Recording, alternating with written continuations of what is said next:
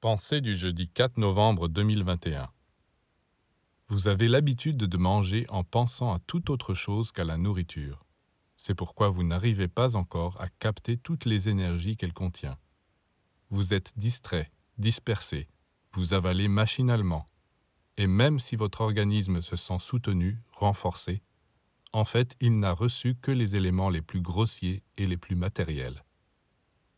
Vous n'avez aucune idée de toutes les énergies dont vous pourriez bénéficier si vous saviez vraiment manger dans le silence, en vous concentrant sur la nourriture pour en retirer les particules éthériques.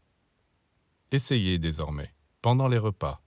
Ne pensez à rien d'autre, au moins pour une demi-heure, laissez tout de côté et concentrez votre attention sur la nourriture pour en retirer les énergies subtiles qui contribueront à alimenter votre vie psychique.